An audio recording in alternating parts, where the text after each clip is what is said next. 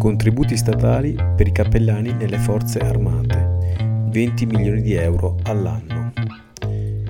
Il pagamento degli stipendi degli oltre 200 cappellani militari presenti nel paese comporta un onere a totale carico dello Stato ai sensi della legge 512 del 1961 che per il 2014 ammonta, stando ai dati diffusi da Adista, a 10.445.732 euro.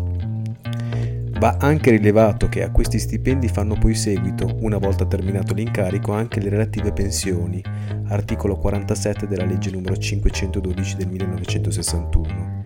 Su Il Manifesto del 20 agosto 2011 si è ricordato, per esempio, che il presidente della conferenza episcopale italiana, il cardinale Angelo Bagnasco, in quanto ordinario militare per l'Italia dal 2003 al 2006, è andato in pensione con il grado di generale di corpo d'armata dell'esercito, maturando in tal modo il diritto a quasi 4.000 euro mensili. Sempre sul manifesto, il 17 agosto 2012, Luca Cocci ha calcolato in 7 milioni l'incidenza delle pensioni, oltre ai 10 che costano ora i cappellani in servizio. Vi sono però anche i costi relativi alla creazione e al mantenimento delle strutture di cui si avvalgono i cappellani e persino quelli per il loro aggiornamento spirituale.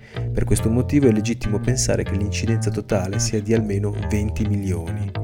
L'8 febbraio 2018 il Consiglio dei Ministri ha approvato uno schema di intesa tra Repubblica Italiana e Santa Sede sull'assistenza spirituale alle forze armate.